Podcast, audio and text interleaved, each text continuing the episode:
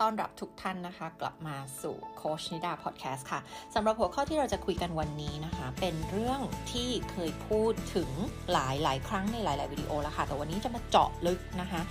ลงเกี่ยวกับเรื่องของ attachment style ที่เรียกว่า anxious attachment style นะคะหรือว่า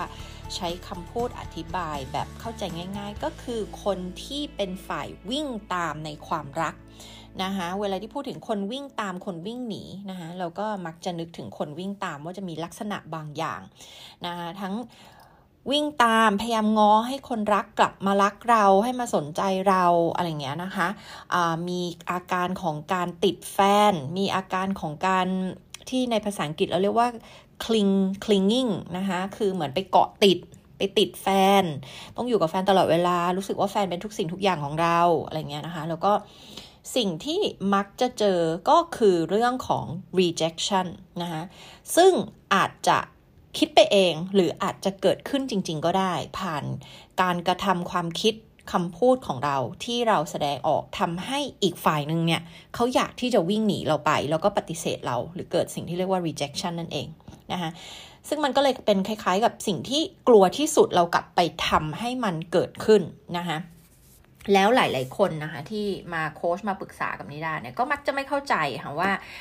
เออเรารู้อยู่แล้วว่าทำบางสิ่งบางอย่างไปแล้ว มันไม่ดีกับความสัมพันธ์แล้วทำไมเราถึงยังทำอยู่นะคะซึ่งหลาย ๆ คนได้ฟังวิดีโอที่นาได้อธิบายไปว่า มันเกี่ยวข้องกับวัยเด็กของเรายังไง มันเกี่ยวข้องกับ การที่เรามีคนที่เลี้ยงดูเราเป็นหลัก หรือที่เรียกว่า primary caregiver นะคะคืออาจจะเป็นคุณแม่ของเรา บางท่านอาจจะเป็นคุณยาย หรือว่าอาจจะเป็นพี่เลี้ยงที่อยู่กับเรานานๆ ตอนวัยเด็กอะไรเงี้ยนะคะ คือคนที่เป็น caregiver หลักของเรา หรือผู้เลี้ยงดูหลักของเราเนี่ยนะคะ อาจจะทำบางสิ่งบางอย่างโดยที่ ตั้งใจหรือไม่ตั้งใจก็แล้วแต่เนี่ยนะคะแล้วทำให้เด็กคนหนึ่งเนี่ยรู้สึกไม่ปลอดภัยนะคะซึ่งการที่เด็กคนหนึ่งจะเกิดมาแล้วรู้สึกว่าเอ้ยโลกใบนี้มันโอเคนะฉันปลอดภัย ฉันจะมีชีวิตที่ปลอดภัยนะคะฉันจะไว้ใจเชื่อใจ caregiver หลักของฉันเนี่ยว่าเขาจะเลี้ยงดูดูแลฉันอย่างดี ให้อาหาร ให้ฉันอยู่รอด ให้ฉันมีชีวิตที่ผาสุกแล้วก็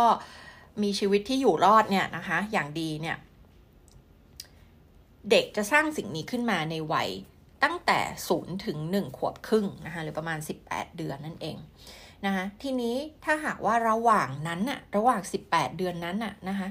เด็กเกิดการร้องไห้หิว แล้วไม่ได้รับการตอบสนองนะคะหรือว่าเด็กรู้สึกกลัว หวาดผวารู้สึกอยู่ในอันตรายด้วยอะไรบางอย่าง เช่นอาจจะเป็นปัจจัยเรื่องของเสียงดัง อาจจะเป็นการที่เขาหิวเป็นเวลานานๆ หรือเขาร้องเป็นเวลานานๆ แล้วไม่มีใครตอบสนองต่อความต้องการเบสิกพื้นฐานอันนี้ของเขาเนี่ยนะคะจนเด็กคนนั้นเรียนรู้ว่าเฮ้ยโลกนี้มันไม่ปลอดภัยนะคะฉันจะอยู่รอดไหม ทีนี้พอเด็กอะรู้สึกว่าเขาไม่สามารถไว้ใจใคร ว่าจะดูแลเขาได้เวลาที่เขาหิว ไม่สามารถที่จะรักษาดูแลปกปักให้เขาแบบรู้สึกปลอดภัยได้เงี้ยนะคะ แน่นอนอะสำหรับเด็กวัยแค่นั้นอะสิ่งที่เขารับรู้อะมันเป็นเรื่องความเป็นความตายเลยนะ มันคือมันคือความเป็นความตายมันคือฉันจะอยู่รอดในโลกใบนี้หรือเปล่าถูกไหมนะคะต้องเข้าใจก่อนว่าการตีความของเด็ก ที่ยังไม่รู้เรื่องอะอายุแค่ศูนย์ถึงหนึ่งขวบครึ่งเนี่ยมันต่างกับผู้ใหญ่ถูกไหมเออผู้ใหญ่เราเนี่ย ต่อให้เรามีความทุกข์แล้วไม่มีใครมาดูแลเรา แต่เราได้เรียนรู้แล้วว่า เรามีปัญหาเราสามารถแก้ได้ด้วยตัวเองได้อะไรเงี้ยนะคะทีนี้เนี่ยเมื่อเด็กเรียนรู้แล้วนะคะในช่วงที่อายุน้อยมาก ๆว่า เกิดการเรียนรู้ที่มันบิดเบือนเนี่ยมันอาจจะไม่ได้อยู่บนพื้นฐานความเป็นจริงเนี่ยนะคะว่าเฮ้ยเราไว้ใจเชื่อใจใครไม่ได้เลยอะเราจะอยู่รอดไหมมันมันเราอาจจะไม่ survive อะเราอาจจะไม่มีอาหารกิน ไม่มีนม ดื่มไม่ไม่มีสิ่งที่จะประทังให้เรามีชีวิตอยู่ไปได้เนี่ยนะคะเขาก็เกิดความรู้สึกไม่ไว้ใจเชื่อใจ ไม่ใช่เฉพาะแต่คนที่เลี้ยงดูเขาแต่ต่อโลกใบนี้เลยนะคะมันก็เหมือนกับคล้ายๆ ฟอร์มความคิดขึ้นมาว่าโลกนี้ช่างอันตรายโลกนี้ไม่ปลอดภัยโลกนี้เราไว้ใจเชื่อใจให้ใครมา ดูแลเราจะฝากชีวิตไว้กับใครไม่ได้อะไรประมาณนี้นะคะทีนี้เด็กก็อาจจะไม่ได้คิดเป็นเรื่องเป็นราวขนาดนี้ แต่ว่ามันเป็น sense ที่เขารู้สึกว่าฉันไม่ปลอดภัยนะนี่คือ keyword ก็คือรู้สึกไม่ safe รู้สึกไม่ปลอดภัย รู้สึกว่าเอ้ยเราจะอยู่รอดไหมนะคะและนั่นก็เป็นที่ไปที่มาที่ไปที่มาที่ทำให้เด็กคนหนึ่งเนี่ยเกิดสิ่งที่เราเรียกว่า insecure attachment style หรือว่าสไตล์ของ การผูกพันทางอารมณ์และความรักที่ไม่มั่นคงนะซึ่งสไตล์ที่ไม่มั่นคงเนี่ยก็จะมีทั้งหมด 3 สไตล์นะคะ ไม่ว่าจะเป็น anxious attachment style avoidant attachment style แล้วก็ disorganized attachment style นะคะ ส่วนสไตล์ที่มั่นคงเนี่ย ก็จะมีแค่สไตล์เดียวก็คือ secure นะคะ secure ที่แปลว่ามั่นคงเนี่ยนะคะ มั่นคงปลอดภัย secure attachment style ทีนี้แน่นอนแหละว่าเป้าหมายของทุกคนเนี่ยนะคะ ไม่ว่าเราเป็น anxious เป็น avoidant หรือเป็น uh, disorganized เนี่ยนะเป้าหมายนะคะของเราเนี่ยเราก็ต้องการที่จะพัฒนาให้ตัวเองเป็น secure attachment style นะคะและสไตล์นี้สามารถปรับเปลี่ยนได้นะคะแล้วก็ต้องบอกไว้ว่าไม่ใช่ทุกคนที่เเกิดเป็น insecure attachment style หรือว่าสไตล์การผูกพันที่ไม่มั่นคงเนี่ยนะคะ ไม่จำเป็นว่าจะต้องเกิดขึ้นในวัยเด็กเสมอไป อาจจะโตมาแล้วเกิดประสบการณ์เกี่ยวกับความรักหรือการถูกทอดทิ้ง หรืออะไรบางอย่างอะคะ่ะที่มันเป็นประสบการณ์ที่รุนแรงในตอนที่เติบโตมาแล้วก็ได้นะคะทำให้เขาเกิดเป็น insecure attachment นะคะแต่ก็ต้องบอกว่าหลักๆแล้วอะนะคะก็เกิดมาจากวัยเด็กรวมทั้งคนที่ทำพัฒนาทฤษฎีอันนี้ขึ้นมาเมื่อนานมากมาแล้วเนี่ยนะคะเกี่ยวกับเรื่องของ attachment style เนี่ยเขาก็ทำการทดลอง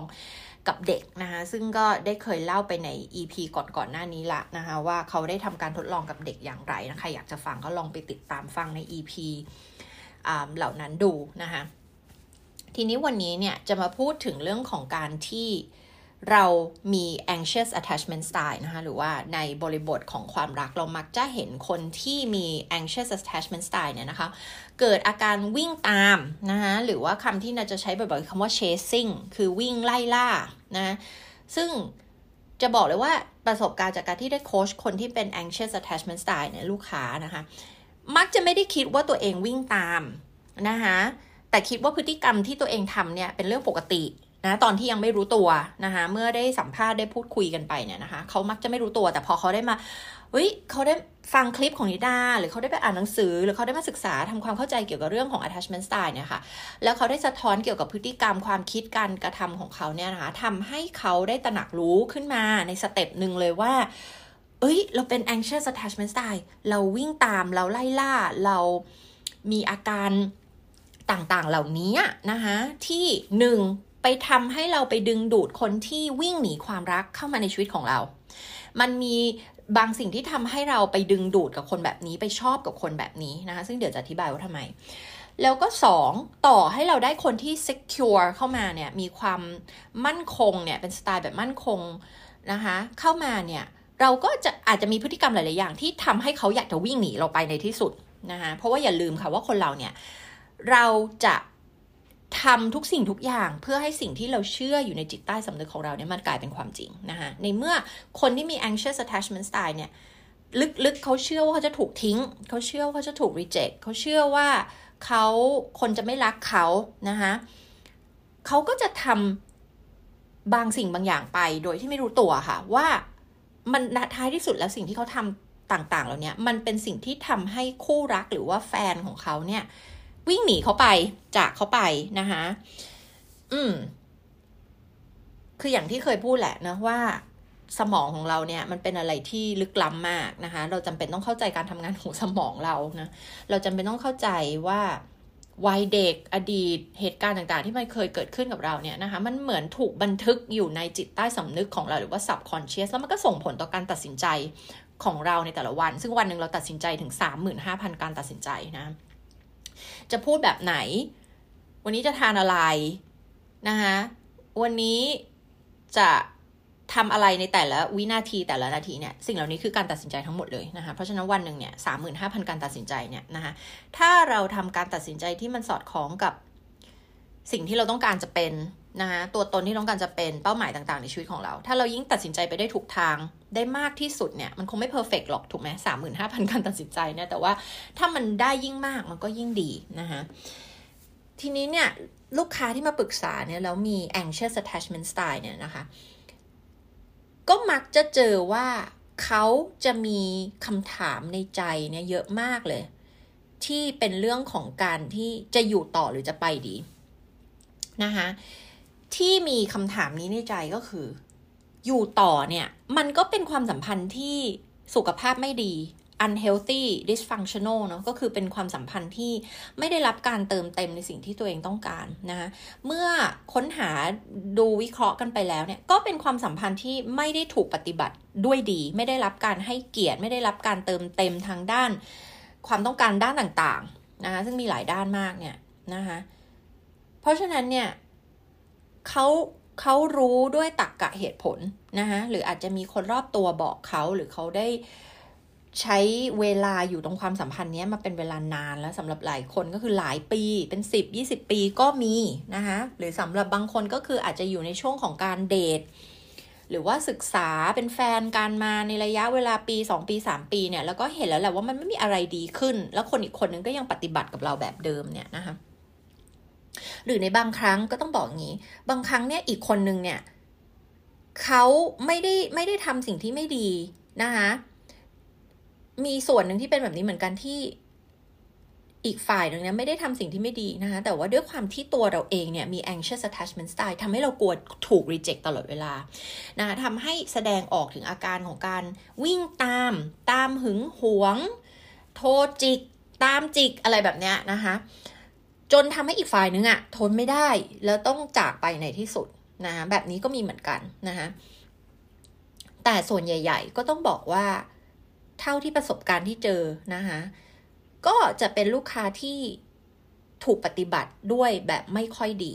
นะคะไม่ค่อยดีก็คืออีกฝ่ายหนึ่งเนี่ยไม่ให้เกียรติ อีกฝ่ายหนึ่งไม่จริงจัง ไม่มี commitment กับความสัมพันธ์นี้นะคะหรือว่าไม่เติมเต็มความสัมพันธ์ไม่ได้ take care ดูแลเหมือนกับที่คนรักที่ดีควรที่จะกระทำนะคะทำไมถึงทนอยู่ล่ะนะคะทนอยู่ด้วยหลาย ๆ เหตุผลค่ะนะคนที่มี anxious attachment style ในจำนวน แทบจะเกือบทั้งหมดเลยนะคะ มักจะคิดว่าฉันสามารถเปลี่ยนเขาได้ ถ้าฉันทำสิ่งนี้อีกสักนิดนึงล่ะ ฉันว่าเขาต้องเปลี่ยนได้นะคะมันคล้ายๆกับการหลอกตัวเองนะคะว่าเขาจะเปลี่ยนได้ถึงแม้ว่าที่ผ่านมาเขาจะไม่เคยเปลี่ยนเลยก็ตามนะคะได้สังเกตว่าคนที่มี anxious attachment style มักจะคิดว่า น่ะ อีกทนอีกนิดนึง มีความหวังอีกสักนิดนึงนะคะ ที่ผ่านมาเขาอาจจะไม่เข้าใจว่าเขาต้องเปลี่ยนอะไรบ้าง เดี๋ยวฉันจะทำให้เขาเห็นเอง ว่าจริง ๆเขาเปลี่ยนได้นะคะแล้วแล้วเขาก็อยู่กับความหวัง อันเนี้ยนะคะว่าเขาจะเปลี่ยนหรือเขาจะดีขึ้นก็อยู่ไปเรื่อยๆ ก็คนพบว่ามันไม่มีอะไรดีขึ้นนะคะเพราะว่าหนึ่งเขาไม่ได้อยากเปลี่ยน อีกฝ่ายหนึ่งไม่ได้อยากเปลี่ยน อาจจะไม่รู้ตัวด้วยซ้ำว่าทำอะไรที่มันไม่โอเคอยู่ด้วยซ้ำนะคะหรือบางคนก็รู้แต่ไม่ได้อยากจะเปลี่ยนนะคะ แล้วก็สุดท้ายลงเอยกลายเป็นว่าอยู่ทนอยู่ในความสัมพันธ์นี้ไปเรื่อยๆ จนเวลามันผ่านไปยาวนานมาก และยิ่งมันยาวนาน ก็ยิ่งรู้สึกว่าการจะออกมามันยิ่งยากลำบากอะค่ะ เพราะว่ามันมีสิ่งที่เราเรียกว่า sunk cost fallacy ก็คือการที่เราลงทุนเวลาไปกับความสัมพันธ์นี้มากมายซะเหลือเกินแล้วอะถ้าฉันถอยออกมาวันนี้ก็เท่ากับฉันยอมรับว่า ห้าปีสิบปีที่ผ่านมาฉันลงทุนกับความสัมพันธ์ที่ผิดสิ ฉันเลือกความสัมพันธ์ที่ผิดสินะคะแล้วก็ต้องไปดิวกับไอความรู้สึกสูญเสียนั้น ทั้งสูญเสียเวลาทั้งสูญเสียโอกาส แทนที่สิบปีนี้ฉันจะเอาเวลาไปลองคบกับคนอื่น ๆ ดูอะไรเงี้ยนะคะมันมีความสูญเสียมันมีความเสียใจ มันมีความผิดหวัง แล้วก็อารมณ์เชิงลบมากมายที่ปะปนอยู่ในนี้ทำให้ เรารู้สึกว่าเราไม่อยากเดินออกมา ถ้าเราเดินออกมาเราก็ต้องยอมรับความจริงทั้งหมดนี้นะคะก็เป็นหลาย ๆ เหตุผลที่ทำให้คนที่มี anxious attachment style เนี่ยเลือกทนอยู่ในความสัมพันธ์นั้นนะทั้งไม่มองความจริง ไม่อยากยอมรับความจริง ทั้งปฏิเสธแบบสิ่งที่มันอยู่ตรงหน้านะคะแล้วก็มีความหวังว่า ความสัมพันธ์นี้มันจะดีขึ้นได้นะคะ นั่นคือ stay เนาะนั่นก็คือการที่เขาเลือกอยู่ แต่ในขณะเดียวกันนะคะ ความขัดแย้งในใจของเขาก็คือ หรือฉันจะไปดีเนี่ย ฉันจะ leave ดีไหม ฉันจะไปจากความสัมพันธ์นี้ดีไหม แต่ทุกครั้งที่พอฉันจะไป ฉันก็รู้สึกเจ็บปวดนะคะรู้สึกเจ็บปวด รู้สึกแบบดิวกับความเจ็บปวด กับการที่ต้องเลิกกับคนคนนี้ไม่ได้ นะคะรับมือกับมันไม่ได้นะคะแล้วก็มันจะมีความกลัวอะไรเยอะแยะมากมายที่มาด้วยกันเนี่ยนะคะเรารู้กันอยู่แล้วว่าการที่เราจะเลิกกับคนรักเนี่ยมันเป็นเรื่องที่เจ็บปวด แล้วสมองก็รับรู้เสมือนเจ็บปวดส่วนเดียวกันในสมองเลยส่วนเดียวกันกับเวลาที่คนต้องตะตายตายจากชีวิตเราไปตายแบบจริง ๆอะนะคะการเลิกกับแฟนการสูญเสียคนรักในรูปแบบ ที่เขาไม่ได้ตายอะ่ะสมองเรารับรู้เหมือนกับเขาตาย มันเจ็บปวดในส่วนเดียวกันของสมองนะคะมันส่งสัญญาณไปบอกสมอง แล้วมันมันสมองมันรับรู้เหมือนกันนะมันเจ็บปวดแบบนั้นเลยนะคะแต่ถ้าหากว่าเรามี secure attachment style เนี่ย เราก็จะมองตามเหตุและผลตามความเป็นจริงได้นะคะว่าโอเค นี่ไม่ใช่ความรักที่สุขภาพดี หรือว่า คนคนเนี้ยเขาอาจจะไม่ได้มีปัญหาก็ได้ แต่ว่าเขาไม่ได้เติมเต็มความต้องการของเรา เขาไม่ตอบโจทย์เรานั่นเองนะ เพราะฉะนั้นเนี่ยเราเคารพตัวเอง เรารู้ว่าเรามีดีอะไร แล้วก็เรารู้ว่าเราจะดูแลตัวเอง ให้ปลอดภัยได้ เราไม่มีความรักครั้งนี้ เราก็ยัง survive แล้วก็ไปต่อในชีวิตเราได้นะคะไม่ว่าเราจะไป ครั้งต่อไปความรักเราจะเจอที่ดีไม่ดีหรือว่าจะเป็นยังไงก็แล้วแต่เนี่ยนะเพราะว่ามีความมั่นคงปลอดภัยเป็นพื้นฐานอยู่นะแต่พอเรามี anxious attachment style เนี่ยมันรู้สึกไม่ปลอดภัยไม่มั่นคงอยู่แล้ว มันต้องการหาที่ยึดเหนี่ยวนะที่เราไม่ได้มีไม่ได้ถูกสร้างขึ้นมาจากวัยเด็กเนี่ย พอเรามีแฟนเนี่ยนะคะมันก็เหมือนกลายเป็นที่ยึดของเราไปเลยอะเป็นเหมือนศูนย์กลางจักรวาลของเราไปเลยนะคะ ราะฉะนั้นเมื่อเมื่อเขาเป็นทุกสิ่งทุกอย่างเป็นศูนย์กลางจักรวาลของเราเนี่ยนะคะแน่นอนแหละการจะเลิกมันก็ต้องยากกว่านะคะยากกว่าการที่ถ้าหากว่าเรามี secure attachment style ถูกไหมคะนะคะมันก็เลยทำให้คนที่มี anxious attachment style เนี่ย ทนอยู่กับความรักความสัมพันธ์ที่ต่ำกว่ามาตรฐานของเราเป็นอย่างมากนะคะ ซึ่งอันนี้นำหมายรวมถึงทุกสถานะความสัมพันธ์นะไม่ว่าจะเดทอยู่ ไม่ว่าจะมั่นแล้วเป็นแฟนแล้ว ไม่ว่าจะแต่งแล้วหรือยังไม่แต่งมีลูกหรือไม่มีลูกอะไรก็ตามเนี่ยนะคะคือทุกรูปแบบของความสัมพันธ์ หลายๆคนเนี่ยยังไม่ได้เป็นแฟนเลยอะนะคะแต่ว่าก็ ด้วยความที่มี anxious attachment style เนี่ยก็ chasing ไงคะก็คือวิ่งตามและพยายามที่จะพิสูจน์ให้อีกคนหนึ่งเห็นว่า เฮ้ย ฉันดีพอ เธอคบกับฉันเป็นแฟนสิ เธอเลือกฉันสิ นะคะเพราะว่าอะไร เพราะว่าการที่รู้สึกว่าตัวเองไม่เป็นที่ยอมรับ ตัวเองไม่เป็นที่รักนะคะแล้วก็กลัวการรีเจ็คกลัวการถูกปฏิเสธเนี่ย มันยิ่งทำให้เขาเนี่ยพยายามที่จะควบคุมสถานการณ์นี้นะคะ แล้วลึกๆเหมือนมีความคิดว่า ถ้าฉันพิสูจน์ให้คนนี้เห็นคุณค่าฉันและเลือกฉันได้เนี่ย ในที่สุดแหละ มันเหมือนฉันวิ่งเข้าเส้นชัยละ ฉันจะดีพออะไรเงี้ย ฉันจะดีพอสักทีหนึ่งนะคะเพราะว่าเมื่อเรามี anxious attachment style เนี่ยนะคะเราเอาความรู้สึกว่าเราดีพอหรือดีไม่พอเนี่ยไปโผกไว้กับความคิดเห็นของคนอื่นถ้าหากว่าคนอื่นยอมรับฉัน ถ้าหากว่าคนอื่นเลือกฉันแล้วเนี่ย ฉันจะกลายเป็นคนที่ดีพอนะคะ แล้วไอ้ปม หรือไอ้ความบาดแผลที่ฉันมีจากอดีตเนี่ยมันจะได้ถูกแก้สักทีนะคะแต่จะบอกว่าจริงๆมันไม่ได้ผลค่ะนะต่อให้คนทั้งโลกเลือกคุณมันก็ไม่ได้แก้นะคะเพราะว่ามันต้องแก้ที่ตัวเราเองนะซึ่งคำถามก็คือเราจะแก้ยังไงล่ะนะคะหลาย ๆ คนจะมาโพสต์คอมเมนต์หรือว่าถามตามในช่องโซเชียลมีเดียต่าง ๆ ของนั้นเนาะก็จะบอกว่า มันไม่สามารถตอบด้วยวิธีง่ายๆนะว่าการจะ healing เนี่ยต้องทำยังไงนะคะมันมีวิธีการในการ healing เยอะมาก แต่ว่าถ้าอธิบาย ซึ่งซึ่งหลายวิดีโอนะก็ได้พูดถึงเรื่อง healing เรื่องอะไรไปนะนิดาก็มีเวิร์กช็อปนะคะ ซึ่งวันที่ 25 26พฤศจิกายนนี้นะ ใครที่อยากมา healing กันก็มาเจอกันได้ 2 วันเต็มนะคะ เรามี radical healing workshop กัน healing เนี่ย มันไม่ใช่สิ่งที่ทำได้ในวันสองวัน แล้วก็บอกบาดแผลนั้นหายไปเลย คุณอย่าลืมว่าบาดแผลนี้มันอยู่กับคุณมา30 40 50 70 80ปีแล้ว มันไม่หายไปไหนมันยังอยู่ เพราะว่าเรายังไม่ได้แก้อย่างถูกวิธีนะคะในการที่เราจะเยียวยาบาดแผลทางจิตใจของเราเนี่ยนะคะ อย่างในกรณีนี้ก็คือรู้สึกไม่มั่นคง รู้สึกไม่ปลอดภัย รู้สึกไม่ไว้ใจ ไม่ใช่เฉพาะแต่คนที่เลี้ยงดูเรามา แต่ว่า โดยรวมอะนึกถึงเด็กคนหนึ่งเมื่อเขาไม่สามารถรู้สึกว่าเขาไว้ใจเชื่อใจคนที่ดูแลเป็นหลักเขาได้ แล้วเขาจะไว้ใจเชื่อใจโลกใบนี้ได้อย่างไรถูกไหมคะอะมันเกิดการตีความขยายไปจนถึงทุกสิ่งทุกอย่างในโลกใบนี้ ทุกความสัมพันธ์ มนุษย์โดยรวมโลกโดยรวมใบนี้เลยนะคะแน่นอนแหละ มันก็ส่งผลไปถึง เรื่องของการเดทเรื่องของการความสัมพันธ์ไม่ใช่เฉพาะแต่เรื่องของความรักอย่างเดียว แต่เป็นเรื่องความสัมพันธ์กับเพื่อนกับที่ทำงานนะคะในกรณีของคนที่มีลูกแล้ว ก็จะมีมีเป็นเป็นแบบนี้กับลูกด้วยนะ กลัวลูกไม่รัก กลัวลูกทอดทิ้งเรา กลัวลูกไม่สนใจเรา กลัวว่าเราจะไม่ดีพอสำหรับลูกอะไรเงี้ยนะคะ มันก็จะส่งผลไปถึงความสัมพันธ์ที่มีกับลูกด้วยเช่นกันนะ เพราะฉะนั้นเนี่ย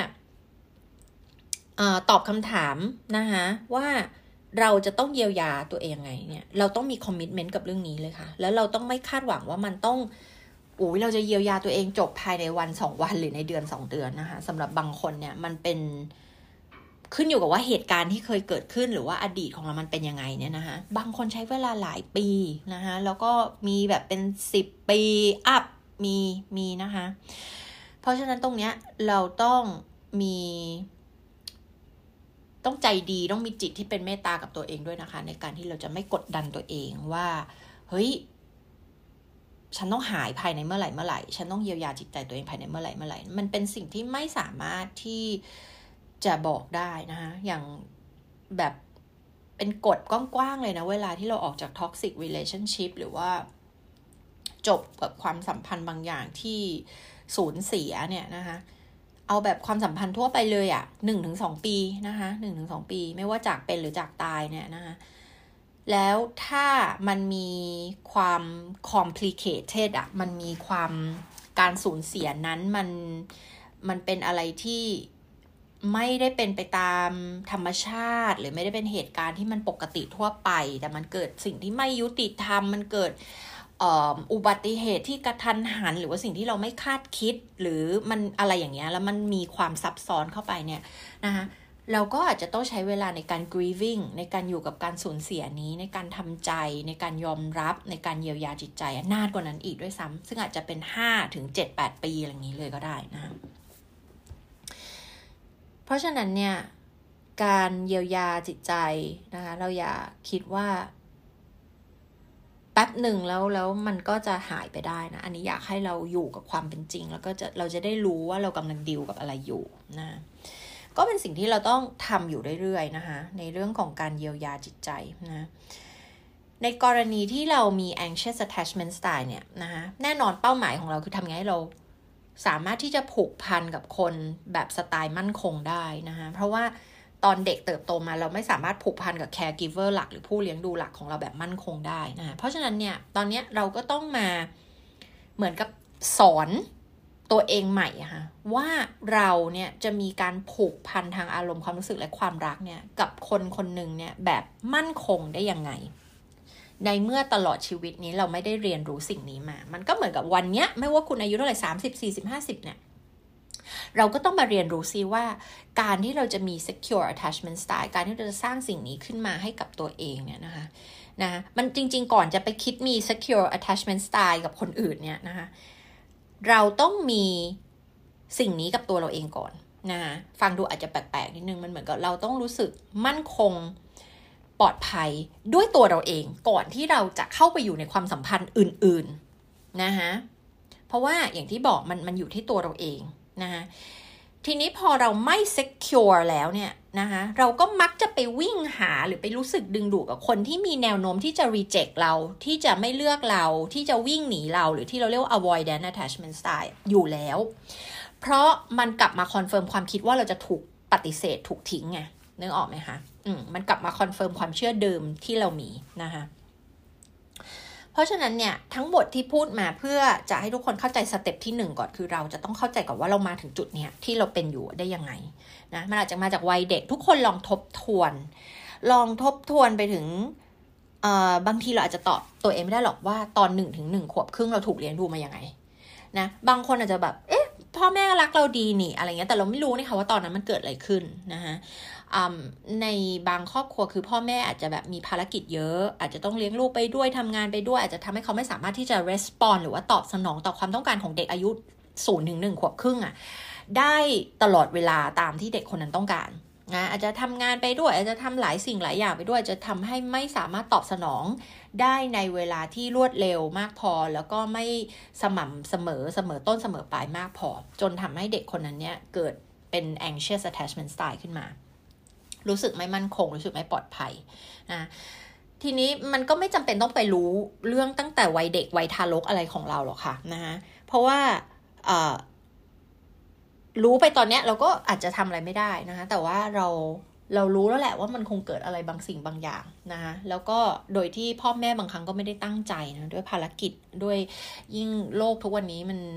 มีภาระมีอะไรเยอะแยะมากมายเนี่ยนะ หรือเราอาจจะมองย้อนกลับไปในเหตุการณ์อดีตเออแฟนเก่าๆของเรา หรือเหตุการณ์ความสัมพันธ์กับเพื่อนที่โรงเรียน หรือตอนที่เราเติบโตมา มันมีเหตุการณ์อะไรที่เรารู้สึกเราถูกทอดทิ้ง ถูกปฏิเสธ ไม่เป็นที่ยอมรับนะคะทำให้เรารู้สึกว่าเรารับมือกับสถานการณ์เหล่านี้ไม่ได้ เรารู้สึกไม่ดีพอรู้สึกกลัว ถูกทอดทิ้ง รู้สึกแบบไม่ปลอดภัย ไม่มั่นคงอะไรพวกนี้นะคะ แล้วก็ส่วนใหญ่แล้วที่เจอเนี่ยก็จะเป็นผสมกันเลย มีทั้งเหตุการณ์ตั้งแต่ตอนวัยเด็กที่เติบโตมาที่รู้สึกไม่มั่นคงปลอดภัยในครอบครัวของตัวเองเนี่ยนะคะเป็นการเลี้ยงดูจากสไตล์ของพ่อแม่ที่เป็นแบบนั้นรวมทั้งพอเติบโตมาแล้วมี anxious attachment style แล้วเนี่ยนะคะไปอยู่ในความสัมพันธ์ต่างๆ ในสังคม อาจจะเป็นทั้งความรักอาจจะเป็นกับเพื่อน อาจจะเป็นคนที่ทำงานอะไรอย่างเงี้ยนะคะ มันก็ไป ด้วยความที่เรายังมี anxious attachment style อยู่ เราก็จะมีความคิดคำพูดการกระทำบางอย่างที่ในที่สุดแล้วก็จะทำให้คนเนี่ยไม่ให้เกียรติเราไม่เคารพเราแล้วก็ในที่สุดก็ปฏิเสธทอดทิ้งเราไป ไม่อยากคบกับเราอะไรเงี้ยในบริบทต่างๆ ไม่ใช่เฉพาะแต่แฟน มันก็ยิ่งไปเพิ่มบาดแผลทางจิตใจ ให้กับเรา ให้เรายิ่งเหมือนกับกลับมา confirmความเชื่อเดิมทีว่าเราจะถูกทอดทิ้งถูกปฏิเสธ ซ้ำเข้าไปอีก แล้วก็เชื่อหนักเข้าไปกว่าเดิมอีกนึกออกไหมคะนะคะนี่ก็คือที่ไปที่มาที่เราที่นายอยากให้ทุกคนลองทบทวนดูว่า เออ เราเติบโตมาแบบไหน พ่อแม่เราเป็นสไตล์แบบไหน caregiver หลักที่เป็น primary caregiver คนเลี้ยงดูเราเป็นหลักตอนวัยเด็กของเราเนี่ย มีสไตล์ในการเลี้ยงดูแบบไหน อบอุ่นเทคแคร์ดูแล หรือเป็นแนวแบบวิพากษ์วิจารณ์ดุตีอะไรแบบนี้นะคะ อืม มันก็จะมีผลทำให้เรารู้สึก มั่นคงปลอดภัยหรือว่าไม่มั่นคงปลอดภัยนะคะทีนี้พอเราเข้าใจแล้วนะคะจากเออต่อตอบคำถามอันหนึ่งที่คนชอบถามอ้าวแต่ว่า คนมันเหตุการณ์มันตั้งแต่วัยเด็ก แล้วมันก็ต้องลืมไปแล้วไม่ไม่ใช่หรอทำไมมันยังส่งผลมันมันไม่ลืมค่ะนะคะคือมนุษย์เราเนี่ย จดจำทุกอย่างไว้ในจิตใต้สำนึก หรือที่เรียกว่า subconscious mind เนี่ยนะที่เรานึกว่าเราลืมไปแล้วเพราะมันไม่อยู่ใน conscious mind หรือจิตสำนึกไง นะคะมันไม่ได้อยู่ในความทรงจำที่เราต้องใช้ในการทำงานทุกวันถูกไหมลองสังเกตสิบางเรื่องที่มันเคยเกิดเมื่อ 6 เดือนที่แล้ว หรือแม้กระทั่งอาทิตย์ที่แล้ว หรือว่า 3 ปีที่แล้ว ที่มันไม่ได้มีความสำคัญอะไรกับเราเนี่ย เราก็ลืมลืมไปแล้วถูกไหมคะนะคะแต่ว่าจริง ๆ แล้วมันไม่ได้ลืม มันเก็บเอาไว้ในจิตใต้สำนึกของเรานะคะทีเนี้ยเรื่องจากวัยเด็กเนี่ย มันก็ไม่ได้ลืมหรอกค่ะ มันก็ยังอยู่ในจิตใต้สำนึกของเรานะคะแล้วก็ จะลืมไม่ลืมเนี่ยไม่สำคัญเพราะว่าสิ่งที่มันเกิดมันเกิดไปแล้วมันหล่อหลอมให้เราเป็นคนมีความคิดบางอย่างไปแล้ว มันหล่อหลอมให้เรากลายเป็นมี attachment style แบบนี้ไปแล้วทำให้เรารู้สึกไม่มั่นคงปลอดภัยไปแล้วทำให้เรารู้สึกแบบไม่ไว้ใจเชื่อใจโลกใบนี้อีกแล้วนะมันได้สร้างความทรงจำเหล่านั้น สิ่งที่มันได้เกิดขึ้นนะณตอนนั้นมันทำให้เรารู้สึกแบบนี้ไปแล้วคิดแบบนี้ไปแล้ว เพราะฉะนั้นเนี่ย มันก็เลยยังทำให้เรากลายเป็นคนแบบนี้อยู่ จนกว่าเราจะกลับไปเยียวยา แล้วก็กลับไปเปลี่ยนแปลงความเชื่อเหล่านั้นนะคะซึ่งจะต้อง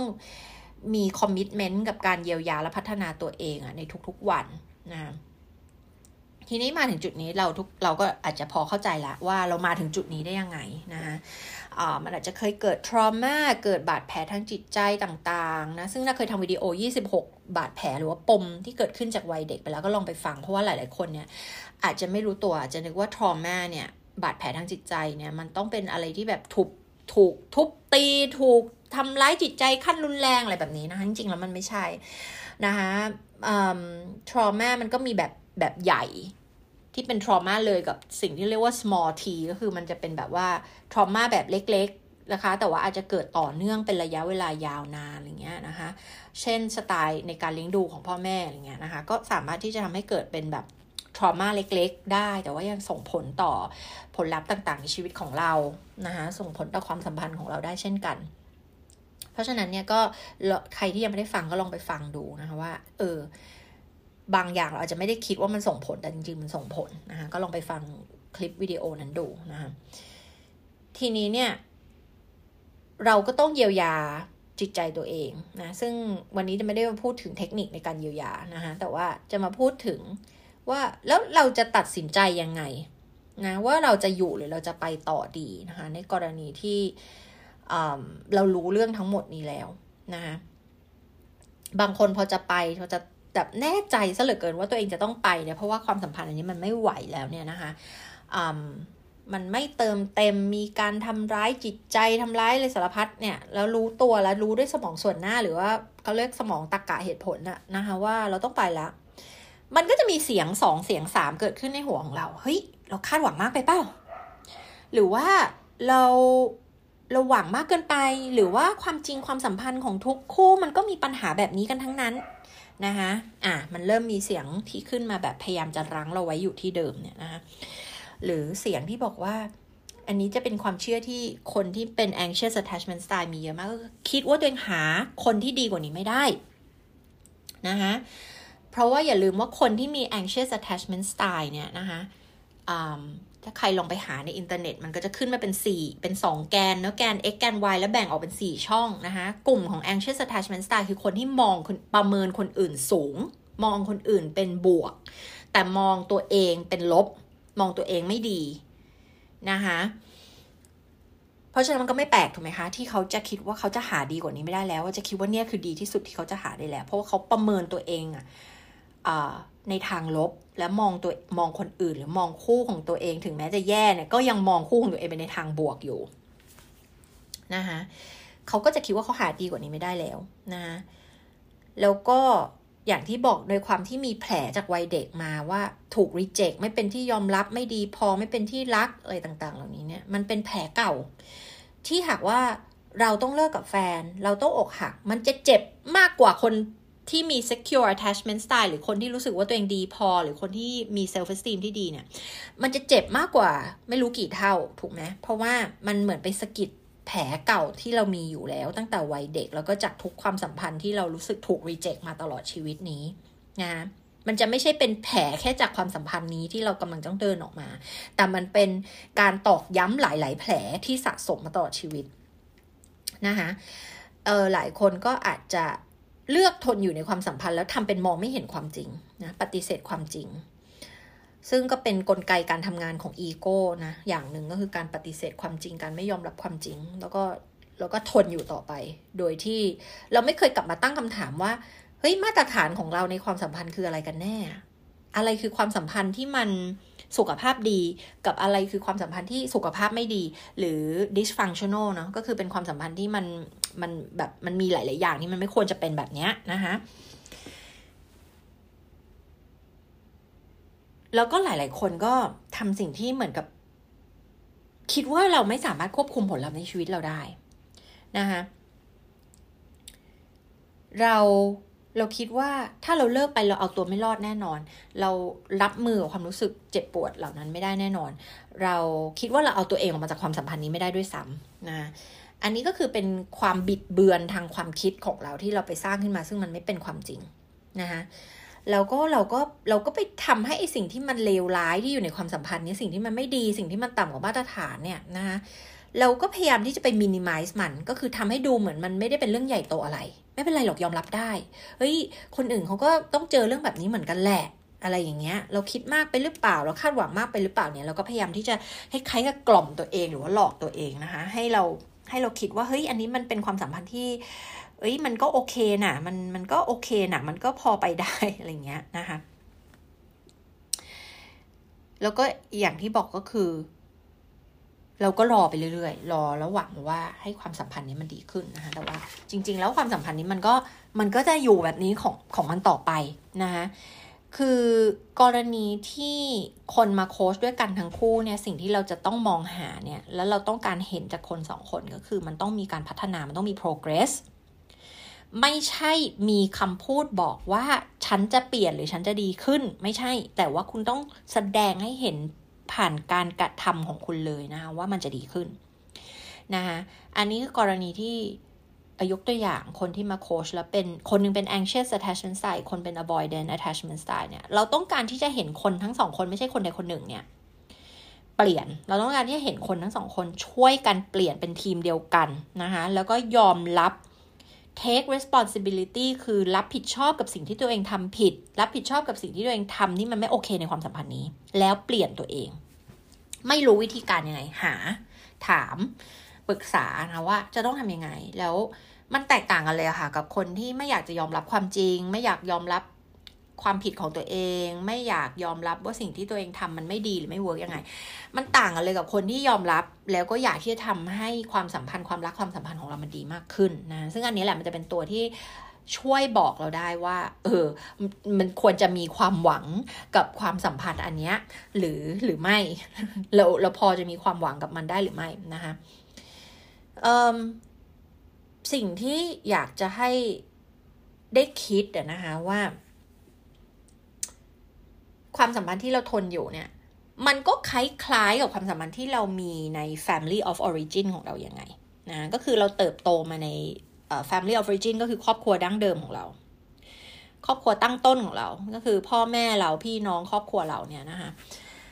ความสัมพันธ์ที่เราเลือก อยู่ณตอนเนี้ยมันอาจจะไม่ได้เหมือนทั้งหมด แต่มันมีอะไรบ้างหรอที่มันคล้าย เช่น มันมีคำพูดที่ท็อกซิกหรือเปล่า มันมีการวิพากษ์วิจารณ์หรือเปล่า มันมีบรรยากาศที่เป็นลบๆหรือเปล่าอะไรอย่างนี้เป็นต้นนะ ลองดูว่ามันมีอะไรคุ้นคุ้นคุ้นคุ้นบ้างไหมมันมีอะไรคุ้นเคยบ้างไหมเพราะว่าอย่าลืมว่าเราก็จะเลือกอยู่ในบรรยากาศสิ่งแวดล้อม แล้วก็ความสัมพันธ์ที่เรารู้สึกคุ้นชิน นะเราไม่ได้เลือกอยู่ในความสัมพันธ์ที่เราที่มันดีกับเรา แต่เราจะเลือกอยู่กับอะไรที่มันคุ้นชิน เพราะเราไม่รู้จักแบบอื่น แล้วถ้าเรามาจาก family of origin ที่แบบท็อกซิกหรือว่ามีการทำร้ายทางอะไรสารพัดทางเนี่ยนะคะนี่คือความคุ้นชินของเรา นี่คือโลกทั้งใบของเราเราเรารับรับรู้แบบนี้ เราไม่เคยเห็นแบบอื่น เราอาจจะเคยเห็นแบบอื่นที่บ้านเพื่อนเรา แต่สำหรับเรามันเป็นความจริงไม่ได้ เพราะว่าเราเราไม่เคยรู้จักสิ่งนี้มาก่อน เรารู้จักแต่แบบเนี้ยเรารู้จักแต่แบบที่ toxic อะสมมุติเนี่ยนะคะเพราะฉะนั้นเนี่ยถ้าเราไปเจอคนที่ไม่ toxic เนี่ยเราไปไม่ถูกเลย รับมือไม่ถูกเลยเพราะมันเป็นสิ่งใหม่ ทีนี้คนเราก็ไม่ชอบสิ่งใหม่เราชอบสิ่งที่คุ้นชินนะคะ เพราะฉะนั้นลองสำรวจดูว่า สิ่งเนี้ยที่เราทนอยู่มันคล้ายๆ กับที่เราเติบโตมาแบบแบบยังไงบ้างมัน มันคล้ายกับครอบครัวดั้งเดิมของเราอยังไงบ้างนะคะแล้วให้เราเขียนออกมาค่ะนะคะว่า ความสัมพันธ์ที่เราต้องการเนี่ย มันเป็นแบบไหน ให้เราซื่อสัตย์กับตัวเองนะ อย่าพยายามลดมาตรฐานตัวเองลงมานะคะแล้วก็ ถ้ามองไปรอบตัวเรามีเพื่อนที่เขามีมาตรฐานในความสัมพันธ์ที่ดีอะนะคะเขาอยู่ในความสัมพันธ์ที่สุขภาพดีอะนะคะเขามี healthy relationship เนี่ย ลองสังเกต คนเหล่านี้ดูสิว่าเขามีมาตรฐานในการเลือกความสัมพันธ์แบบไหนบ้าง เขาเลือกหาคนคนที่มีคุณสมบัติแบบไหนบ้าง เขามองหาคนที่มีคุณสมบัติแบบไหนบ้างที่จะเข้ามาอยู่ในวงโคจรของเขา ไม่ใช่เฉพาะแต่คู่รักหรือแฟน แต่ว่าเพื่อนฝูงของเขาที่เขาเลือกคบเนี่ยนะคะเขามีมาตรฐานในการเลือกคบคนแบบไหนนะคะความต้องการที่เขามีในความสัมพันธ์ต่างๆ มันคืออะไรบ้างนะคะ คนที่มีมาตรฐานในการเลือกเนี่ยนะคะความสัมพันธ์เนี่ยเขาจะมี checklist อยู่ในใจของเขาอาจจะเขียนออกมาหรือว่าไม่เขียนก็ตามแต่เขาจะมี checklist อยู่ในใจของเขาว่า คนแบบไหนที่เขาจะคบกับคนแบบไหนที่เขาจะไม่คบนะคะแต่พอเรามี anxious attachment style เนี่ยมาตรฐานของเรามันจะถูกลดให้ต่ำลงต่ำลงไปเรื่อย ๆ นะคะ แล้วก็เราก็จะเลือกทนอยู่กับสิ่งนี้โดยที่เราไม่รู้ตัว เพราะฉะนั้นเนี่ยต้องมองออกไปข้างนอกค่ะว่า คนอื่นที่เขามีความสัมพันธ์ที่สุขภาพดีเนี่ยนะคะ เขามีความต้องการแบบไหน เขาเซตมาตรฐานอะไรบ้างนะคะแล้วก็ลองกลับมาตั้งคำถามกับตัวเองสิว่าที่ผ่านมามาตรฐานของเรามันต่ำเกินไปหรือเปล่า หรือเราอาจจะไม่มีมาตรฐานอะไรเลยนะขอให้ใครสักคนมารักฉันฉันก็พอละขอแค่นี้แหละอะไรเงี้ยมันเป็นอย่างนั้นหรือเปล่านะคะความต้องการอะไรบางอย่างมีอะไรบ้างหรอที่ไม่ได้รับการเติมเต็มในความสัมพันธ์นี้ที่คุณทนอยู่นะมีอะไรบ้าง นะคะความสัมพันธ์ มันมีหลายแง่มุมมากทั้งด้าน physical ทั้งด้าน intimacy ทั้งด้านเออเขาเรียก emotional นะคะ physical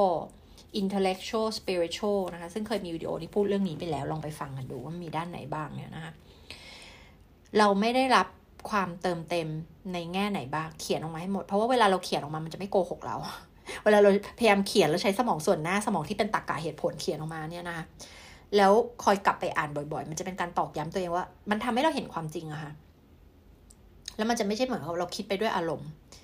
ว่า เออ ที่เราทนอยู่ในความสัมพันธ์นี้เนี่ยนะคะมันต่ำกว่ามาตรฐานของเรายังไงบ้าง มันไม่เติมเต็มความต้องการอะไรของเราบ้างนะคะแล้วก็ลองดูสิคะว่าการที่เราทนอยู่ในความสัมพันธ์เนี้ยเรามีความเชื่ออะไรบางอย่าง ที่มันทำให้เราอยู่ในความสัมพันธ์นี้ เช่น เชื่อว่าเราคู่ควรกับความสัมพันธ์แค่ประมาณนี้แหละ ดีกว่านี้เราคงไม่คู่ควรหรอก หรือคนดีๆ คงไม่เลือกเราหรอก หรือว่า ฉันหาดีกว่านี้ไม่ได้อีกแล้ว ฉันหาความสัมพันธ์ที่ดีกว่านี้ไม่ได้อีกแล้ว หรือความเชื่อว่าฉันไม่ดีพอ ฉันไม่มีคุณค่า ฉันไม่คู่ควรกับความรักที่ดีอะไรเงี้ยนะคะ แน่นอนว่าความเชื่อพวกนี้มันต้องไปสำรวจ แล้วเราดูจากการกระทำของเราว่าเราเลือก การกระทำแบบไหน เราตัดสินใจอยู่ในความสัมพันธ์แบบไหน นั่นแหละมันจะสะท้อนความเชื่อลึกๆที่เรามีนะคะเพราะว่าความเชื่อเหล่านี้มันอยู่ในจิตใต้สำนึกถ้าเราไม่ไปไปแงะมันออกมาดูไปขุดมันออกมาดูเนี่ยเราก็จะไม่รู้ตัวค่ะว่าเรามีความเชื่อพวกนี้ แต่ความเชื่อพวกนี้มันจะสะท้อนให้เห็นอยู่ในการตัดสินใจต่างๆของเรานะ หากเราเลือกอยู่ในความสัมพันธ์ที่ toxic นั่นก็แปลว่าเราเชื่อว่าเราคู่ควรกับความสัมพันธ์ที่ toxic นี้ไงเราถึงทนอยู่ เพราะอะไรเพราะถ้าเราไม่เชื่อว่าเราคู่ควรกับความสัมพันธ์ที่ toxic เราก็ไปแล้วไง เราก็ออกไปเรียบร้อยแล้ว เราก็ไม่ทนอยู่หรอกถูกไหมคะนะคะเพราะฉะนั้นเนี่ยให้เราสำรวจดูค่ะว่าเรามีความเชื่ออะไรบ้าง แล้วก็ลองมองไปในความสัมพันธ์เก่าๆที่เราเคยมีเนี่ยนะคะมันคล้ายๆกันไหม เรามีความเชื่อแบบเดียวกันหรือเปล่า มันก็เลยทำให้เรารีพีททำซ้ำดึงดูดคนแบบเดิมๆ เข้ามาแบบเดิมๆ อย่างนั้นอยู่หรือเปล่า ทนอยู่ในความสัมพันธ์รูปแบบเดิมๆ อยู่หรือเปล่านะคะให้เราสำรวจดูความจริงค่ะนะเรามาดูความจริงนะว่าอะถ้าความเชื่อเหล่านั้นคือสิ่งที่เราเชื่อมาตลอดชีวิต ทีนี้เราจะมาดูความจริงเนี่ย ซึ่งบางครั้งก็คืออย่างที่บอกทำไมต้องต้องมีโค้ชทำไมต้องมีผู้เชี่ยวชาญที่จะมาช่วยเราเพราะบางทีเรามองไม่เห็นความจริง ความจริงสำหรับเรามันบิดเบือนมา แล้วมันบิดเบือนมาตั้งแต่เด็กละมันบิดเบือนมาตลอดชีวิตนี้ที่เราอยู่บนโลกใบนี้มาละเราไม่เคยมีใครบอกเราว่าความจริงคืออะไรนะคะเพราะฉะนั้นในการที่จะมองเห็นความจริงเนี่ยอะมันก็ต้องมันก็ต้องใช้เหตุผลตรกกะเหตุผลมันต้องมีการ ไปรู้ในสิ่งที่เราไม่รู้มาก่อนอะนะคะซึ่งถ้าเราไม่เคยรู้ว่าเราไม่รู้อะไรเนี่ยนะคะมันก็ยากที่เราจะสังเกตรู้ว่าหรือว่าตระหนักรู้ได้ค่ะว่า อ๋อ ความเชื่อที่เรามีอยู่มันไม่ใช่ความจริงนะนะแล้วก็อยากจะตอกย้ำให้ทุกคนเข้าใจเลยว่าการเปลี่ยนแปลงมันไม่ใช่เรื่องง่ายนะคะการเปลี่ยนแปลงไม่ใช่เรื่องง่าย นั่นแปลว่าตัวเราจะเปลี่ยน เราจะเปลี่ยนความเชื่อ เราจะเปลี่ยนความคิด เราจะเปลี่ยน สิ่งที่เราเชื่อมาตลอดชีวิตเนี่ย อยู่ดีๆ มาวันหนึ่ง เราจะบอกว่าสิ่งนี้ที่เราเชื่อมันไม่จริงนะ แล้วอยู่ดีๆ จะเปลี่ยนข้ามคืนเนี่ยมันมันไม่ง่ายอย่างนั้นนะ การเปลี่ยนแปลงสามารถทำได้ และถ้าเรามี commitment และเรารู้วิธีการ แล้วเรามีคนที่จะ support เราได้นะ การเปลี่ยนแปลงเกิดขึ้นได้แน่นอน แต่อยากให้ทุกคนได้รู้ไว้ว่ามันไม่ใช่เรื่องง่าย ไม่ใช่สิ่งที่แบบดีดนิ้วแล้วมันเกิดขึ้นได้เลยนะคะ เพราะฉะนั้นเราต้องอดทนใจเย็นกับตัวเราเอง เราต้องมี จิตที่เป็นเมตตาแล้วก็ใจดีกับตัวเอง ต้องมี compassion ต้องมี self compassion ให้กับตัวเองนะคะทีเนี้ยเมื่อเรา เมื่อเราตัดสินใจเนาะเราตัดสินใจว่าเราจะไปแล้วเนี่ย หรือแม้กระทั่งก่อนเราจะไปเนี่ย สิ่งที่อยากให้ทุกคนทำก็คือ ให้ราวางแผนค่ะ เพราะว่าสิ่งที่เรากลัวเนี่ยความจริงมันไม่ได้น่ากลัวขนาดนั้น และถ้าหากว่าเรามีแผนในการรับมือกับความกลัวต่างๆ เหล่านั้นเนี่ยมันจะทำให้เราอุ่นใจแล้วมันทำให้เราเห็นว่าอ๋อสิ่งที่เรากลัวมันไม่ได้น่ากลัวขนาดนั้นนะนะคะเพราะฉะนั้นถ้าเราต้องออกจากความสัมพันธ์นี้เราต้องเลิกกับคนคนนี้เนี่ยให้ลิสต์ออกมาเลยค่ะว่าปัญหาต่างๆ หรือสิ่งที่คุณกลัวต่างๆ เนี่ยมันมีสิบยี่สิบสามสิบข้ออะไรบ้าง แล้วให้เราเขียนค่ะว่าเราจะรับมือกับ ปัญหาหรือความกลัวต่างๆ 30 ข้อเหล่านั้นยังไงนะคะเวลาที่เรามี anxious attachment style เรามักจะไม่ค่อยสิ่งที่มาพ่วงกันเนี่ย ก็คือเรามักจะไม่ค่อยมีเครื่องมือในการแก้ปัญหาที่ดีสักเท่าไหร่ เพราะว่าอะไร anxious attachment style มันเหมือนกับการที่เรามีไอสัญญาณไฟไหม้หรือสัญญาณเตือนเตือนดังอยู่ตลอดเวลาว่าอันตรายอันตรายอันตรายเหมือนเป็นอะลาม เป็นสัญญาณการขโมย เป็นสัญญาณแจ้งไฟ สัญญาณไฟไหม้อะที่มันดังอยู่ตลอดเวลา แล้วทำให้เรากลายเป็นคนที่ต้องระแวดระวังคอยจับจับเอ่อเขาเรียกสิ่งแวดล้อมรอบตัวเราว่ามันมีอะไรผิดปกติ คนนี้จะทิ้งฉันไหม คนนี้ทำหน้าแบบนี้ คนนี้พูดแบบนี้เขาไม่ชอบฉันใช่ไหมอะไรเงี้ยนึกออกไหมคะพอเรามี anxious attachment style มันเหมือนกับว่าเรามองหาหลักฐานว่าคนจะ reject เราอยู่ตลอดเวลานะคะซึ่ง มันก็เลยทำให้เราเนี่ยไม่สามารถที่จะอยู่อย่างสงบอยู่อยู่อย่างปลอดภัยได้นะเราก็เลยต้องมีแผนที่จะรับมือกับสิ่งต่าง ๆ เหล่านี้ พอเวลาที่เหมือนไอ้ fight or flight mode ก็คือไอ้อะลามมันดังใช่ไหมสัญญาณการขโมยดังเนี่ยมันทำให้เราอยู่ในโหมดของการแพนิคอยู่ในโหมดของการสู้หรือวิ่งหนีอยู่ตลอดเวลาเนี่ยนะ มันก็จะไปปิดการทำงานสมองส่วนหน้าที่ใช้เหตุและผลตรกกะต่างๆเนี่ยนะมันก็ไปปิดมันก็เลยทำให้เราไม่สามารถที่จะแก้ปัญหาได้ดีนะเวลาที่สัญญาณการขโมยมันดังนะคะนี่ก็คือเหตุผลว่าเวลาในการทำเรื่องของการ healing หรือการเยียวยาจิตใจ เราก็จะต้องเรียนรู้วิธีการในการ manage หรือบริหารจัดการ autonomic nervous system ของเรานะระบบประสาทอัตโนมัติของเราด้วย ซึ่งไปเกี่ยวข้องกับไอสัญญาณการขโมย สัญญาณไฟไหม้ต่างๆ ที่มันดังอยู่ตลอดเวลาเนี่ยนะคะ ให้เราเหมือนกับมารีโปรแกรมสมองเราใหม่ว่า เดี๋ยวเรื่องนี้มันไม่ได้อันตรายถึงแก่ชีวิตขนาดนั้น เดี๋ยวเรื่องนี้มันมันจัดการได้ ไม่ต้องแพนิคไม่ต้องตื่นตุ้มไม่ได้อันตรายนึกออกไหมแต่เพราะเราไปรับรู้มาตั้งแต่ตอนเด็กแล้วว่า ทุกเรื่องคือเรื่องอันตรายนึกออกไหม คนนี้ทำหน้าเหมือนไม่ชอบฉันนี่คืออันตรายกับชีวิตฉันละเพราะว่าอะไรเพราะตอนหนึ่งถึงหนึ่งขวบครึ่งถ้าพ่อแม่ไม่ชอบเรา หรือคนที่เลี้ยงดูเราเป็นหลักไม่ชอบเรานี่เรามีสิทธิ์ตายได้เลยถูกไหมถ้าเขาไม่เลี้ยงดูเราเขาไม่ป้อนนมเราเราตายได้เลยนะถูกไหมเขาไม่เลี้ยงดูเราเขาไม่ให้ความอบอุ่นเราตายได้เลยนะถูกไหมแล้วมันเหมือนกับไอสิ่งนี้ที่เราไปจดจำเรียนรู้มาตั้งแต่เด็กมันติดตัวเรามาจนถึงทุกวันนี้ทำให้เราตีความทุกอย่างเป็นเรื่องอันตรายหมดเลยนะคะเพราะฉะนั้นเราต้องมีแพลนค่ะว่า การที่เราจะออกจากความสัมพันธ์นี้ เราต้องไปรับมือกับอะไรบ้าง แล้ววิธีการที่เราจะรับมือกับสิ่งเหล่านี้มันมีอะไรบ้างนะคะอย่างที่บอกมันใช้เวลาแล้วมันก็ต้องมีแผนการแล้วเราก็ต้องรู้ทันตัวเอง ต้องมีความตระหนักรู้อะไรต่างๆ เหล่านี้ด้วยนะคะแล้วก็อยากจะบอกว่าการที่เราอยู่ใน dysfunctional relationship มันเป็นอะไรที่เสพติดมากนะคะหลายคนฟังเรื่อง trauma bonding ที่เคยพูดถึง เรื่องของการที่บอกว่าเออเมื่อความรักมันเป็นเหมือนยาเสพติดอะมันไม่ใช่ความรักแต่มันกลายเป็นยาเสพติด แล้วมันทำงานฟังก์ชันเหมือนกับยาเสพติดเลยนะนะคะเราต้องรู้ตัวก่อนว่าเรากำลังดิวกับอะไรอยู่ เราจะได้จัดการกับมันถูกนะมันมีงานวิจัยที่เขาเคยทำกับมีทั้งหนูมีทั้งนกพีเจนอะไรสักอย่างเนี้ยนะคะที่เขาแบบเหมือนกับเขา คล้ายๆเล่นเกมกับกับหนูแล้วก็นกอะไรพวกนี้นะคะ แล้วก็นักก็จำรายละเอียดไม่ได้จะเล่าคร่าวๆแล้วกันนะคะ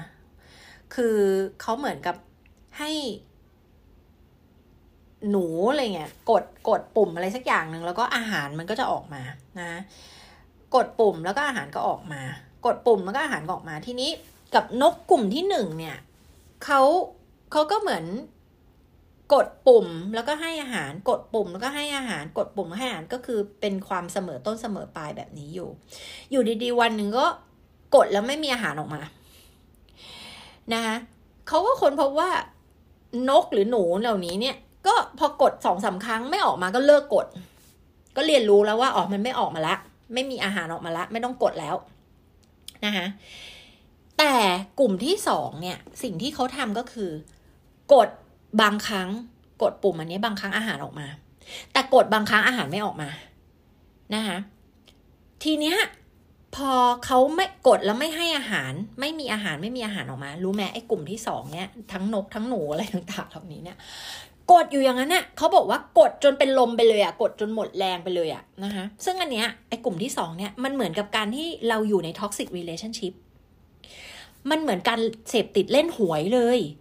นะคะคือมันเหมือนการกดไปเรื่อยๆ ซื้อหวยไปเรื่อยๆ เพราะหวังว่ามันอาจจะได้ไงนึกออกไหมฮะแล้วมันเหมือนกับ toxic relationship ไง ว่า เฮ้ย ฉันลองทำดี ฉันลองทำดีดูซิว่าฉันจะได้ความรักกลับมาไหม บางครั้งเขาอาจจะดีตอบแทนกลับมา บางครั้งเขาอาจจะไม่ทำอะไรกับฉันไม่ทำอะไรที่ดีกลับมา บางครั้งเขาอาจจะทำร้ายเราด้วยซ้ำ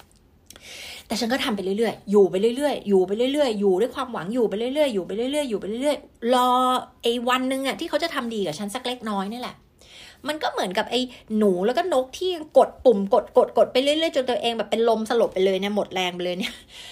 หวังรอรอรางวัลอันเล็กน้อยนั้นไงนะคะ ส่วน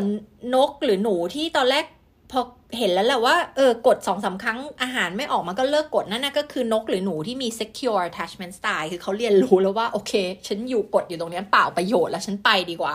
ฉันไปหาอาหารที่อื่นดีกว่านะคะแต่พอเราเราเราอยู่เนี่ยอยู่อยู่รออยู่กับความหวังเนี่ยนะคะมันเหมือนกับพฤติกรรมที่เขาเอาไปใช้กับเขาใช้หลักการนี้กับพวกสล็อตแมชชีนในในแง่ของการพนัน ในแง่ของการเล่นหวย เพราะว่ามันเป็นอะไรที่ addictive มากมันเสพติดมากกับการที่เราจะลุ้นนะคะว่าเรากดแล้วมันจะได้ไหมกดแล้วมันจะได้ไหมกดแล้วมันจะได้ไหมแล้วมันก็ไปอยู่ไอ้ความหวังหนึ่งในร้อยครั้งที่กดไปที่อาจจะได้อะไรบางอย่างตอบแทนกับมาเล็กน้อยนะและนี่ก็คือทำอธิบายว่าทำไม dysfunctional relationship หรือว่า toxic relationship ต่างๆทำไมมันถึงเสพติดแล้วออกมาได้ยากเหลือเกิน ไม่ใช่เพราะมันยากจริง ๆ แต่เพราะมันเป็นการเล่นกับสมองเรานะคะ มันเป็นการเล่นกับเคมีในสมองเรา อืม ซึ่งมันเป็นอะไรที่ถ้าหากว่าเราเข้าใจ เราเข้าใจแล้วว่าเนี่ยเราก็เหมือนกับนกกับหนูพวกนั้นเนี่ยนะคะ มันเป็นการเล่นกับเคมีในสมองของเรา เราเข้าใจมันแล้วเนี่ย เราจะรู้ความจริงว่าจริง ๆ เราออกมาได้นะคะ เราออกมาได้ มนุษย์เราเป็นสิ่งมีชีวิตที่มีสมองส่วนหน้ามี prefrontal cortex ที่สามารถจะเข้าใจเหตุและผลนะคะมีการคิดวางแผนได้นะคะมีการใช้ตักกะมาแก้ปัญหาต่างๆของเราได้นะคะอันนี้คือสิ่งที่อยากจะให้ทุกคนที่รู้สึกว่าตกอยู่ในสถานการณ์นี้นะคะเข้าใจนะว่าจริงๆแล้ว มันมีวิธีการแล้วเราออกมาได้ เราเยียวยาตัวเองได้ เราไม่จำเป็นต้องทนอยู่ในความสัมพันธ์แบบนี้ แบบซ้ำๆอยู่ไปเรื่อย ๆ แบบนี้นะคะอยากให้ทุกคนได้กลับมา นั่งอยู่กับตัวเอง อยู่กับความคิดตัวเองอยู่กับความจริง แล้วการเผชิญหน้ากับความจริงมันเจ็บปวด มันเจ็บปวดแล้วมันน่ากลัวนะโดยเฉพาะถ้าเราว่าเรามี anxious attachment style เนี่ย มันจะไปลื้อความทรงจำความเจ็บปวดต่างๆ จากอดีตต่างๆของเราเนี่ยนะคะแล้วมันจะไม่ได้รู้สึกเจ็บปวดกับแค่สถานการณ์นี้ แต่มันจะเจ็บปวดกับทุกสถานการณ์ที่ผ่านมาด้วยนะคะเพราะฉะนั้นเนี่ยให้เราตั้งสติให้ดี แล้วกลับมาเผชิญหน้ากับความจริง และยอมรับความจริงว่าความจริงคืออะไร คุณภาพของความสัมพันธ์ที่เราอยู่ตอนนี้มันคืออะไร แล้วที่เราทนอยู่เหตุผลจริง ๆ มันคืออะไรนะแล้วก็คิดด้วยเหตุและผลค่ะว่าเราเราจะเอาอยัางไง เราอยากจะอยู่จริงๆไหมที่เราอยู่เพราะเรากลัวหรือเปล่า ที่เราอยู่เพราะเรากลัวเราไม่มีที่ไปหรือเปล่านะคะหรือว่ามันยังมีความหวังกับความสัมพันธ์นี้ที่เราและคู่ของเราจะสามารถพัฒนามันต่อไปได้นะ ซึ่งสำหรับใครที่อยากจะประเมินความสัมพันธ์ของตัวเองนะคะ ตอนนี้เราก็มีเปิดให้สามารถที่จะมาเรียนทั้งคอร์สออนไลน์ที่ชื่อว่า Awaken Couples นะคะ ซึ่งมีทั้งเวอร์ชันที่เป็นเวิร์กช็อปด้วยเนี่ย เราก็เพิ่งจัดเวิร์กช็อปไปเมื่อเมื่อไม่นานมานี้นะคะ แล้วก็ เราเอามาทำเป็นคอร์สออนไลน์ เพื่อให้ดูซ้ำได้ทบทวนได้ ดูกับแฟนของคุณได้ คู่รักของคุณได้เนี่ยนะคะ ก็คือสามารถเข้าไปดูออนไลน์ได้ แล้วก็สองเราจะให้คุณทำแบบประเมิน ซึ่งเป็นแบบประเมินระดับสากลวัดคุณภาพความสัมพันธ์ของคุณ แล้วก็พอวิเคราะห์ออกมาแล้วเนี่ยจากคำถาม 377 ข้อ ซึ่งทั้งคุณและแฟนของคุณต้องทำเนี่ยนะคะต้องทำทั้งคู่มันถึงจะประมวลผลออกมาได้เนี่ย มันก็จะเห็นเป็นผลออกมาเลยค่ะ ว่าปัญหาในความสัมพันธ์ของคุณอะมันมาจากจุดไหนบ้างนะซึ่งมันจะมีการวัด 7 แกน7บวก2นะคะซึ่งเป็นแกนหลักของความสัมพันธ์ที่ประสบความสำเร็จที่มีคุณภาพนะมันมันต้องมี7บวก2แกนเนี่ยมันก็จะเห็นออกมาเลยค่ะว่าของคุณมันขาดตรงไหนบ้างนะคะ ก็จะเห็นภาพรวมของความสัมพันธ์เลยว่าปัญหาอยู่ที่อะไรบ้าง แล้วก็จะมี session ที่ได้มานั่งคุยกับนิดา ซึ่งจะวิเคราะห์แล้วก็อ่านผลทั้งหมดให้ฟังนะคะก็จะได้ 3 อย่างเนาะได้ report จากตัวแบบประเมินมี session กับนิดา แล้วก็ online course ด้วยนะสามอย่างสำหรับใครที่สนใจแล้วก็ไม่ไม่ได้สามารถที่จะมาเข้าเวิร์กช็อปสดสดกับเราได้นะคะแล้วก็อยากที่จะประเมิน คุณภาพความสัมพันธ์ของตัวเอง เพื่ออาจจะได้เห็นภาพรวม ไม่ว่าจะตัดสินใจยังไงก็แล้ว แต่จะไปต่อหรือจะออกไปหรือจะจากกันหรือว่ายังไงก็ตามเนี่ยนะคะ จะอยู่ต่อหรือไปต่อ เอ๊ะ จะอยู่ต่อหรือจากไปเนี่ยนะคะ ก็สามารถที่จะดูแบบประเมินอันเนี้ยประกอบได้ด้วยนะคะ แต่ไม่ใช่ดูแบบประเมินอย่างเดียว หรือดูผลอย่างเดียว มันก็ต้องมีการพูดคุยกันในคู่ของเราด้วยว่าเฮ้ยถ้าเราจะไปต่อเนี่ยไอ้ปัญหาต่างๆ เหล่านี้เราสองคนจะจับมือกันเป็นทีมเดียวกัน แล้วแก้ไขมันหรือเปล่านะหรือว่า อาจจะเป็นแค่เราที่อยากจะแก้ไขอยู่ต่ออีกฝ่ายเขาอาจจะอยากไปแล้วอะไรเงี้ยนะคะ มันก็ต้องมาดูกันอีกทีนึงว่าคนในทีมเราอะจะเอาอยัางไงกับผลตรงนี้นะคะ ก็ เรียกว่าเป็นการใช้แบบประเมินระดับสากลนะคะที่เข้ามาใช้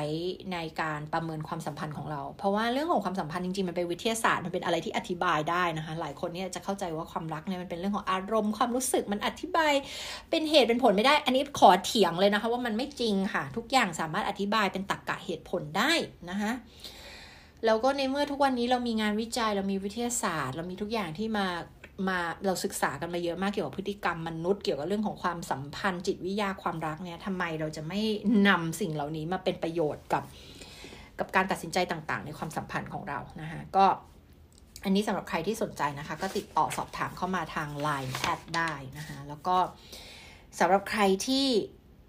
ฟังมาจนถึงวันตอนนี้นะคะ ก็อยากให้เป็นนั่งอยู่กับตัวเองนะคะ แล้วก็ลองทบทวนในหลาย ๆ สิ่งที่นิดาได้มาแชร์นะคะใน EP นี้นะคะ แล้วก็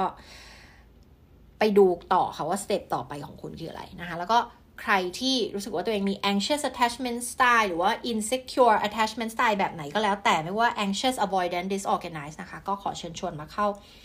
healing workshop ของเรานะมาเยียวยาบาดแผลทางจิตใจ จากวัยเด็กและจากอดีตนะคะกันอย่างถูกวิธีนะคะซึ่งก็จะมีหลากหลายวิธีการมากที่จะให้ทุกคนได้มามี experience ในการเยียวยาตัวเอง แล้วก็สามารถนำวิธีการเหล่านี้ไปใช้ต่อได้เนี่ยนะคะ ในชีวิตจริง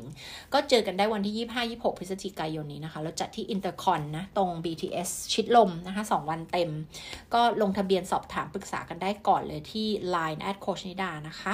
ก็หวังว่า EP วันนี้จะเป็นประโยชน์นะคะ ใครที่อยากฟังเรื่องอะไรก็คอมเมนต์ส่งเรื่องกันเข้ามาได้นะคะ ไว้เดี๋ยวเราจะมาทำ คอนเทนต์เพิ่มนะคะใน EP ต่อๆไปค่ะ ขอบคุณค่ะที่ติดตามกันมากด subscribe กดรีวิวกันด้วยนะคะ กับโคชนิดาพอดแคสต์ค่ะ แล้วเดี๋ยวเราเจอกันในตอนต่อไปค่ะ